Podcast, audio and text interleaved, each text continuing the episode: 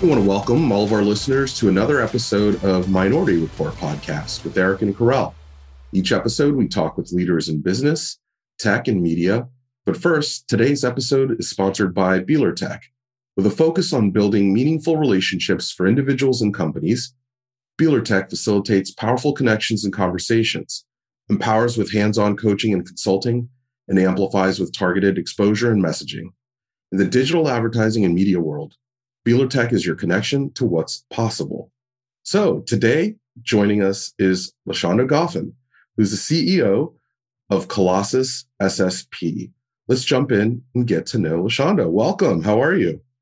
I'm doing wonderful. How are you? Oh, thrilled you're here. Thrilled you're here. So much to learn and so much to talk about. For those that don't know you, can you tell us a little bit about Colossus SSP and what you're doing over there these days. So, Colossus SSP is a minority owned advertising technology company. We are focused on an inclusive marketplace, creating an inclusive, not exclusive marketplace. One thing that we have found is it's hard to reach niche audiences at scale. And that could be because of their lack of resources or know how when it comes to the programmatic space. Mm-hmm. And so we are really adamant about making sure that everyone is equipped, everyone has a voice and the know how and the understanding of what it means to enter into the space, get access to the budgets, and really amplify the buying power behind those audiences, whether they be small, the mom and pop bloggers, or a massive publishing entity. So mm. that's our goal. Very cool. I can't wait to talk about your great career path and all the great companies you've worked for before that led up to this point. But first, tell us a little bit about you.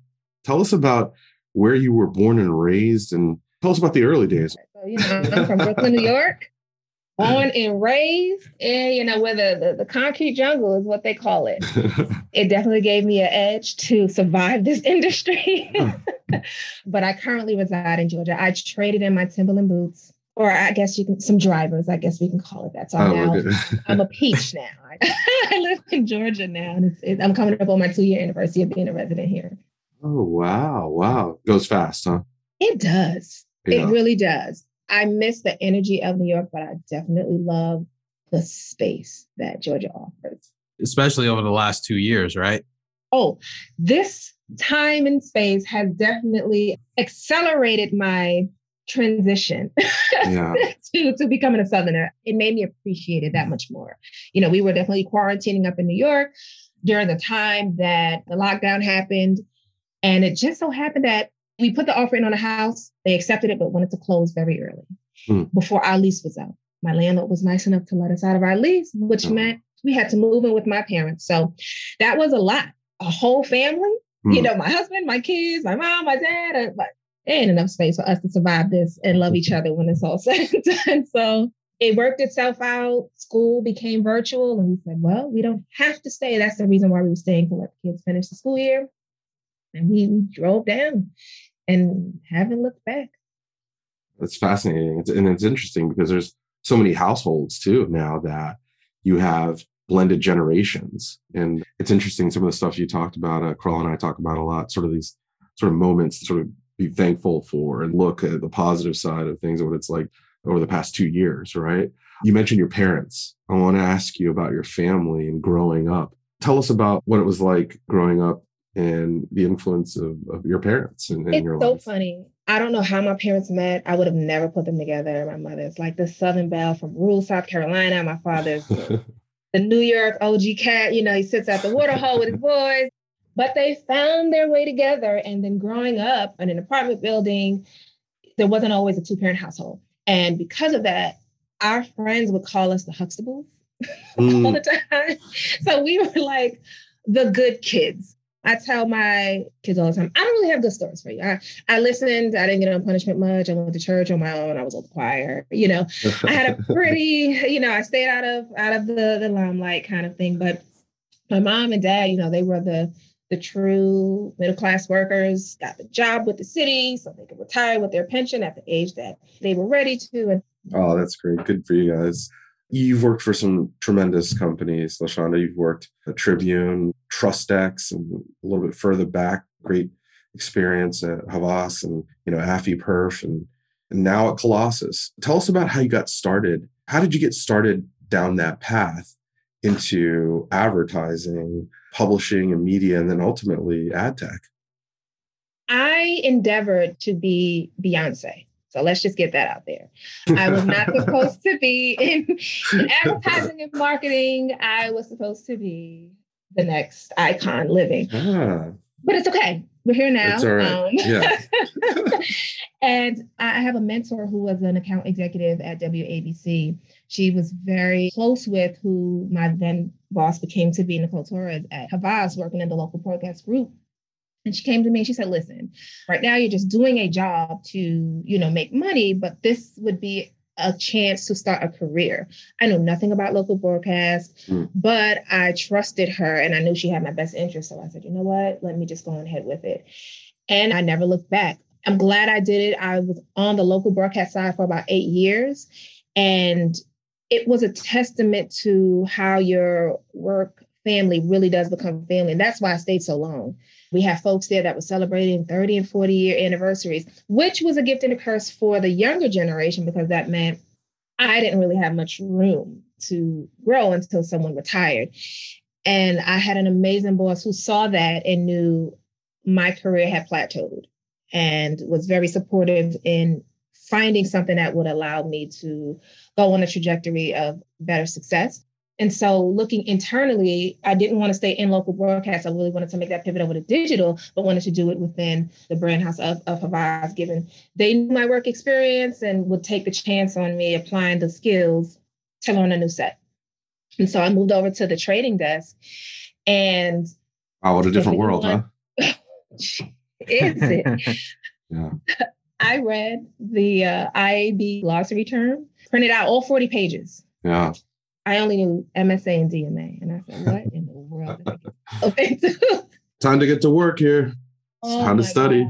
it was a lot. It was overwhelming. Programmatic was fairly new, especially to that agency. And because of the revolving door, training wasn't really settled. You know, you just kind of really got thrown into the fire, which I found to be the best way to do it.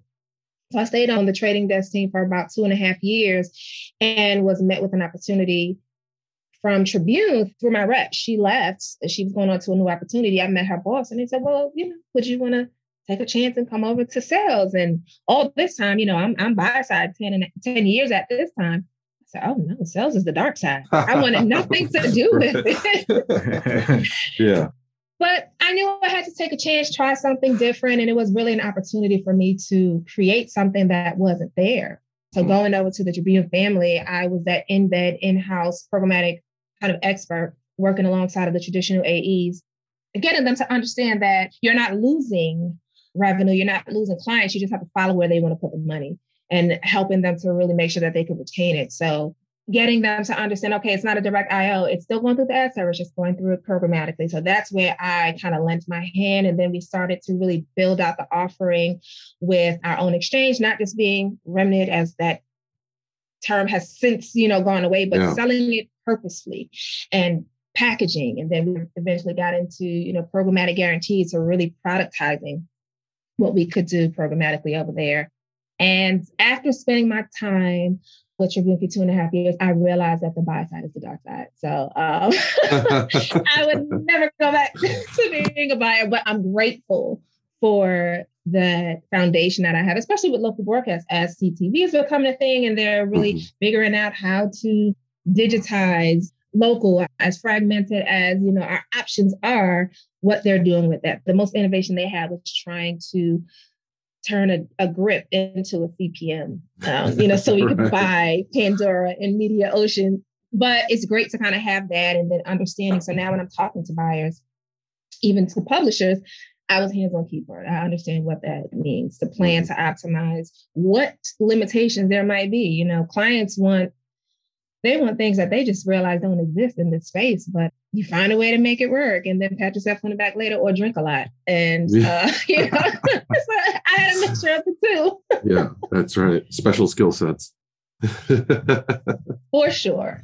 And then moving over into ad tech, and it's like the trajectory wasn't set. I didn't set that course. Like, this is I'm do now. do now. You know, with those opportunities that present themselves, you just go, you know what? Why not? And so I met David Cole and John Blade, who were then the CEO and CRO of TrustX. And what really piqued my interest there was it was mission based. I never knew that an ad tech company could be a not for profit. And so it changed my way of thinking and what I would do next in my career. So it was something purposeful, you know, with the mission to clean up the the ecosystem. So, you know, I, I, ran along with that opportunity and, and forever grateful for it because it was really nice to sit in the middle of the buyers and the publishers and really see exactly what could be done there, how you can actually work to grow both sides. When it comes to my movement to Colossus, I actually met my now boss at a conference I had spoken up at a town hall. I had said something, and he came up to me and was like, "You sound like you know what you're talking about. You know, we should keep in touch." Uh, yeah. And at that time, I was, you know, loyal. You know, I was with Tribune, and I no, I love it here. You know, I'm still figuring out my, the sales pipe. I'm still on the publishing side. But he presented me with the opportunity that I just couldn't refuse, and it was really this is what we've got going on here. I was sold immediately just because that too was mission based. You know, minority owned. We understand that there's a void. There's a void that they were literally trying to fill, not just make money. And it was empowering the the publishers who didn't know how to maybe who did not have ad op services, who just didn't know anything beyond Google AdSense for digital, you know, monetization for their sites. And I thought that that was really interesting to do in this space. And he said, "Well, listen, just just come in and run the whole thing." Oh, me? so that no pressure. I'll try. And at TrustX, I was in a very sales-driven role, demand generation, and I really wanted to get into the biz dev piece of connecting all the dots. And so when that that position presented itself, I said, you know what? You only live once, you know, let's let's do it. And I haven't looked back again. It's just, it's just, but I told him, you know, I'm, I'm riding this thing to the wheels fall off. So we've got a lot of work to do. There you go. Well, congratulations on the success that you've had up until this point throughout your career. And I'm curious to know what is life like as the chief executive officer at Colossus? It's a role that I have grown into as the team grows and you can relinquish certain responsibilities, you learn how mm-hmm. to then build up the folks that you're working with. And I always have to correct them. Like, you don't work for me, we work together because I'm still I'm doing this thing with you guys. And so it's offering that support, offering that insight, making sure the interwoven cross departmental functions make sense. It's empowering the folks that I work with to do what they're good at. It's been amazing. Everyone on the team is very passionate about what they've done. We have a team that is comprised of folks that have touched all aspects of the programmatic and digital ecosystem. So it's been a learning experience, learning day by day, challenging the marketplace to see things from a different way, really making sure folks understand that you have to buy with intention. And when you say the word fair and making things equitable, understanding that not just giving someone a chance one time, but also giving them a chance to make something right if it goes wrong, not holding us to a different standard. I'm, I'm learning how to really challenge challenge our partners to see things that way. So that way, you know, we have a long term, fruitful, and a meaningful partnership. Gotcha. And is the conversations around targeting and finding multicultural audiences and inventory is that a an easier conversation today as opposed to say 20 months ago? How has that conversation changed with everything that's gone on in the last 20 months? It's definitely, I won't say an easier conversation because I have to be mindful of when someone asks me the question, I'm going to tell them the truth. And sometimes it might not be the politically correct thing to do. But with the awakening of social unrest movement that happened, we began to receive a lot more inbounds on how can we partner? What do i need to do? I have this DE&I initiative. I would love to align myself with what you're doing. Because the beauty of it is that colossus was here before that happened. It was a void that we saw. So would i say easier? Yes because now they're willing and they see that there was a void. They see that what they were doing was not purposefully excluding, but they were not intentionally including. So now that they know that and they're aware, it's making them put their money where their mouth is. So I guess the easiest part is that we have their ear now. We're going to take a short break and hear from our special sponsor. We're hanging out with Rob Beeler, founder of Beeler.tech. Rob, how are you? Welcome. I'm good. I'm good. Awesome. Listen, Beeler.tech is growing. Rob, tell us what is the core concept behind Beeler.tech? Yeah, it's clear to us that community is greater than complexity. And we believe that if we work together, we can make digital media and digital advertising a better business to be in. We think about that at the individual level, the department level, and even at the publisher level, and anyone that wants to support that concept. I love it. That's so cool. And I love the word that you said, community. Can you talk about the ways that you help the community? Yeah. I mean, we try to connect people with other people and create conversations. And sometimes those conversations are events, roundtables, Slack conversations, right? The key is to move things forward. And one thing I wanted to share with your audience is we like to create speaking opportunities. And mm. we think that speaking in front of an audience is a key skill set people need to advance their careers, which is why we love the Minority Report because you highlight new voices. And we really support that concept. Thanks a lot, Rob. And thanks for always being such a great supporter of the podcast over the years. Your support means a lot. So, everyone, please be sure to check out www.beeler.tech. And now back to the podcast just overall in terms of let's talk about programmatic in our space, right? And with the sort of lens of diversity, equity, and inclusion, what do you think? You know, I think as an industry, we are taking some steps in the right direction. Quite frankly, probably not moving as fast as I personally would like us to move in the space. But what are some thoughts that you have around how we can improve and be a more inclusive industry? we, we have to do it on purpose, right? We have to remove the doubt. There's always a number placed on it. We're going to spend 2% of our budget on minority owned publishers. But then there's doubt can we even do it? Does that much inventory actually exist?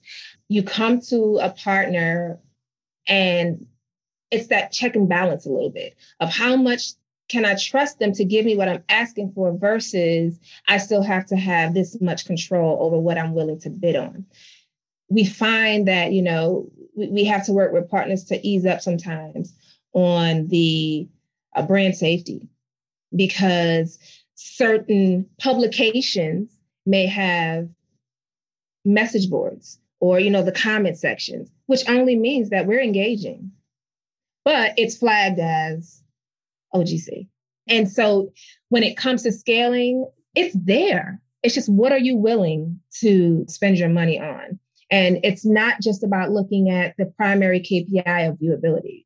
It's focusing on, you have to drill down. There has to be a secondary, a tertiary, because it depends on who you're trying to. Let's look at the bottom. Did you make yeah. sales? Did someone buy? Okay, that's great. It was 38% viewable. They still find a reason to be upset when the goal was hit.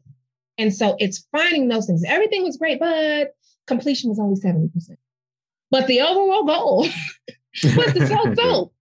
We right. sold the soap. You, you know, it's, right. it's, it's those things. It's finding that balance of also giving us the room to make an error. I find that when you're forced to do something, it's okay. I have to. I have to include this partner. God forbid we fail. See, now I don't want to do it. This is why I didn't do it before. Mm. If another partner messed up, do they get a chance to to make it good? Do you optimize it as opposed to just cutting it off? It's those conversations that I find we're being graded a little harder. You know, sometimes. Yeah. Mm-hmm. mm-hmm. Sometimes when it's forced and it's not something that it was a choice made on the person that's doing the execution, but you know, we work through those things, and it's all about like the relationship building and letting them know that that we're here for the common cause. I'm not trying to get rich off of this. It's not just about the bottom line because it's about a long term play with the mission. If you are not servicing your client, because the last thing you want to do is jeopardize the integrity of yeah. the bottom line for anyone. So that's right. first and foremost, which is why when we ask for the chance, give us the opportunity. And then sometimes I, I'm even open to, okay, you don't have to dedicate 35% to Latinx owned publishers. Let the KPIs dictate where you spend your money. It's just about now you're doing it and you're intentionally including everyone, and the success of the campaign is dictating where you're going to spend more. Gotcha. Gotcha. LaShonda, what excites you about the future of programmatic? Oh, I'm just waiting for the next hot topic. You know, when I came on, it was viewability. Now it's cookie apocalypse. You know, so I'm just kind of sitting back waiting to see, okay, what are we going to stir ourselves up with next? Have sleepless nights next, you know? That's the funny thing. How do we solve for these things? That's unknown. Someone's going to make it up.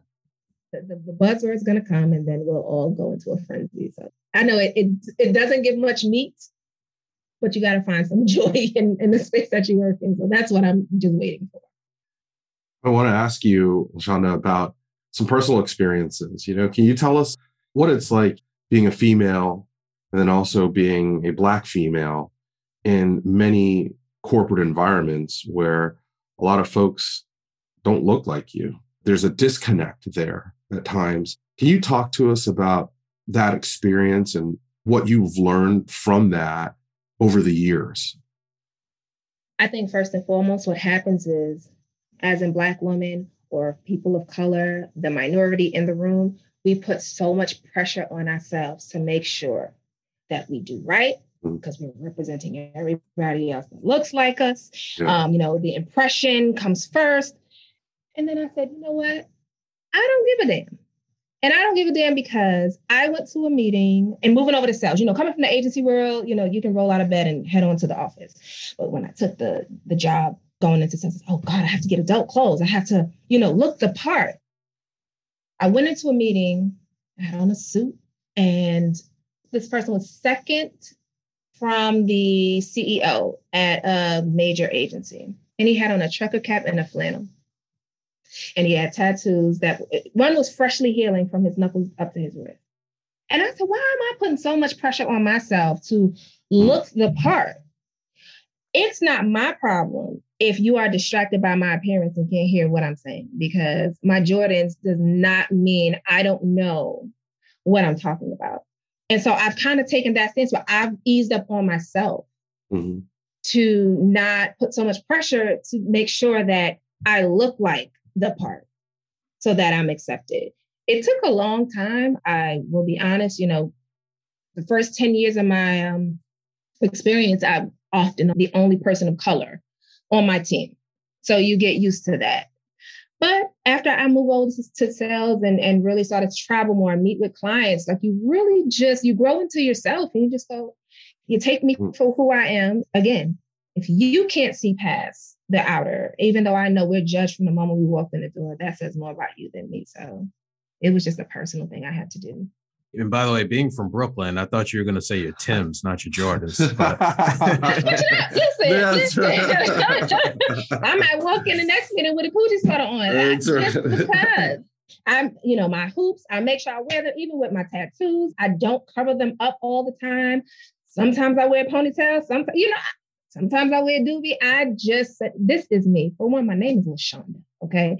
And prior to getting married, my maiden name is Jackson. You knew I was a black girl and you knew I was from around the way. So who am I trying to fool? You knew who I was from the minute I emailed you and wanted your attention. So that's the beauty of like sort of all of us feeling more comfortable in our own skin as we move along our professional journey, right? Mm-hmm. Of being just more of who you are and being yeah. more comfortable with who you are.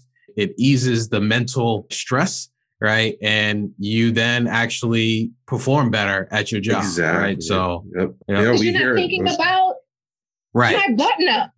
right, right, right, Absolutely, and and you know, Sean, I want to thank you for passing that on because there's so many folks that feel that way, right? But they don't hear those words that you just shared. And thank you for taking a moment to share your experiences so that others can learn and then also maybe apply and then push those feelings down in a way faster than, than we did right. or than you did, right? You know, and, and ease up on ourselves. Just go easy right. on ourselves. That's right. So you did a lot of that work to get to that point, but I imagine there were some others that kind of inspired and helped that way of thinking and that ability. Really, who are some of those folks from the family side? Who are some of those folks even from your professional side? I consider her family my mentor. She's also my sorority sister. I always looked up to her. I, I would see her in church and I'm like, oh my God, she's so fly. what, what is it? You know, but she held my hand through, okay, your resume, post grad, even helping with college applications and my essays. The consistency in my life with those that I consider mentors, and, and particularly that one, is really kind of what helped what I had to pattern myself after professionally. Now, there, there were some things, you know, I was a little rough around the edges. We would go do lunch dates, and she's like, "No, it's called butterfly, Lashonda. You want them to butterfly your steak. Like, let's not embarrass ourselves." but it's those kind of just the way she carried herself, and also often, okay, we are the minority, being the one of the only women of color on her team, right? Seeing how she dealt with that pressure, seeing how regardless she always showed up. It did not matter there was never a time we vent. We may, you know, vent to each other, but there was never a moment to give up to let anything get the best of you professionally. And that was something that I always held on to. So she kind of crosses the line professionally and, and personally. Even with my old boss, and I would say both of them from Havas and then from Tribune with Havas, my manager had a child that was my age. So there was a liking that she took to me because she saw me as one of her own. So, you know, when someone looks at you, it's not just, I'm not just her employee. It's like, no, I want what's best. I want what's best for you. So, knowing that you had that in the workspace, someone that was pushing you to say, okay, no, you just did it, but you can do it better. That worked. And then moving over to Tribune, my, my manager, Ashley McGee, she's one of the folks that actually helped me to stand firm and ask for what I want because I saw her do it. He's like, oh, the offer letter said this, but my worth is this. So take it or leave it. And oh, I like that. And just by watching scene, it was never a direct conversation. This is what you're supposed to do. It, it was really just kind of observing how she carried herself, how she moved up the ranks in Tribune, and just kind of the course she set for herself. She knew what she wanted to do. She knew who she needed to talk to. She knew how to carry herself in certain, you know, instances, but never compromised who she was for the sake of you know, for, for advancement. And, and that's what I, I really held on to. Shout out to Ashley as well, too. We are 120 plus episodes deep, and she was episode number two of this podcast. So, Ashley, listen, Ashley, well. Ashley is a she's an amazing human, and now that you know she's not my boss, she's become a dear friend, and just I look at her as a family member. Just honestly, it's rare you know, we're in the industry amongst many, and it's rare when you come across someone who truly is looking out for your best interest. You usually have to do it yourself. And when you don't know what you're being shielded from from the top down or what they're doing from you from their level up to make sure that you're seen, to make sure that this person is deserving, it's you, you, don't find it very often. So shout out to Ashley for that. Shout definition definition of a true leader. That's oh, yeah. she is. True leader. True leader. Lashonda, where do you draw inspiration from? Oddly, um, don't judge me, okay? My inspiration really comes from straight to DVD movies. Now, I'm going to tell you why. we are we are in a space where people now have the ability to make their dreams come true. As someone who pursued music and understanding that you're setting yourself out on a course where your success has nothing to do with your talent, it's all at the behest of, okay, is it, is it going to be the right timing? Do I have the right look? Not can I sing?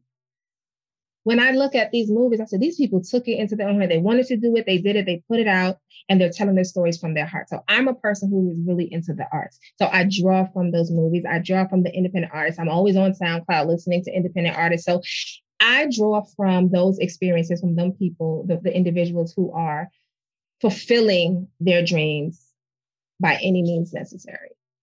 And I'm not sure I'd be interested to see what, you know, out of the 120, what the consensus was. I'm sure some folks, you know, they're reading the Bible or, you know, they have, you know, or stocks telling what to do. I look at the dreamers. That is what does it for me. That's great. And the beauty of that question is everyone's answer is different. Everyone's answer is a, a bit unique where they can find that that inspiration from. So thank you for sharing that. All right, fun question that I love to ask every guest that we have on the podcast, which is to give us the top three apps that you use on your phone but you can't name email, calendar, or text messaging. I think I heard one of them. Um, so my top app, I think the first one is Mint. oh, okay. All right. Because I check every day with all my coins, right? Let me see that investment. yeah, yeah. You know, I, I care. Trying to set up generational wealth for my there children. You go. Give them there that head start. Second one, Instagram. there you go. Your and right, who, who, who, are you following on Instagram? What are some of your favorite accounts? Well, I will say I only follow people that I have connected with in real life. There's only okay. a handful of people that I don't know. So like Brandy, she's my favorite singer. Faith Evans is my favorite singer. Lil Mo is one of my favorite singers. So those yeah. folks I follow. And then like the affinity pages so I can get all my good gossip from, you know, all the housewives, all the love, you know, so like that nature. So, but I keep it to real life interactions because you find uh, yourself when you start following the the influencers or the Instagram models, you you don't realize, but you start to look at yourself differently when you hmm. consume mm. so much of what's not real. So right, gotcha. Um, okay, one more. Again, don't judge me, but it's one of my slot apps. Um, what is the name of it? It is called House of Fun. House of Fun. House of Fun. It's House a slot machine, a slot machine app. Ah, okay. And me and my mother every day. I'm like, Mom, you didn't send me my spins, or you didn't send me my cash. and it got to the point where my, my daughter, and she said, she's like, Did I send you your spins today? I'm like, let me uh if you and your mom are doing that over the phones, I would love to see the two of y'all in a real casino. Yeah. she has all the luck in the world. The machines talk to her. Now she's not like a heavy gambler where she's sitting down at a table. But those slots, those penny slots, oh, she knows the science behind it. That's great. I thought SoundCloud might be in there, but I guess it's not, huh? I'm a SoundCloud guy are you a music person or is it more just audibles? How, you know, I, am a, I'm a music person in there, and then I like hearing kind of what you described. Sometimes someone else's take on stuff, so I float around in there a little bit, you know. But then sometimes you come across something you're like, ooh, ooh no, no, right? Mm-mm, but no. That's some of the fun, though, right? You're like, oh, nope, nope, yes, right? right? They can't all be yeses. They can't all Absolutely. be yeses. I, am trying so hard to just, you know, I'll give it a chance. Yeah. okay, this this looks like was shot on a razor, and I can't hear, I can't see. I said, oh, I wanted to do you. Oh, I love it. I love it. Well, Lashonda, we learned a lot. We learned a lot, and thank you for sharing so much with us. And I think you really helped us also sort of open up our eyes and learning about how you're helping others to sort of think about through your platform on how marketers should really sort of re-envision and, and create a new concept of what success looks like, new success metrics, get beyond viewability, get beyond the traditional sort of measurements of success, especially when it comes to trying to reach and utilize great publishers, find amazing audiences, and then measure the success of, of these campaigns in ways that maybe they shouldn't. So that was really insightful. And I think marketers, if you're listening, think real hard about that. I think also you shared some interesting moments that are just real, you know, in life where, you know, you have serendipitous moments where you can advance your career by by some of the folks that you meet, right? And some of that is sort of chance, right? So that's really helpful too. So thank you so much for being a, a great guest. And we also want to thank our sponsor, Beeler Tech. Beeler Tech is focused on building meaningful relationships for individuals and companies. We facilitate powerful connections and conversations, empowering hands on coaching and consulting and amplifying with targeted exposure and messaging. In the digital advertising and media world, Beeler Tech is your connection to what's possible. Thanks everyone for listening again. Thanks to our sponsor. And you can find more great episodes where you find all of your audio and video. Just search Minority Report Podcast and look for the logo.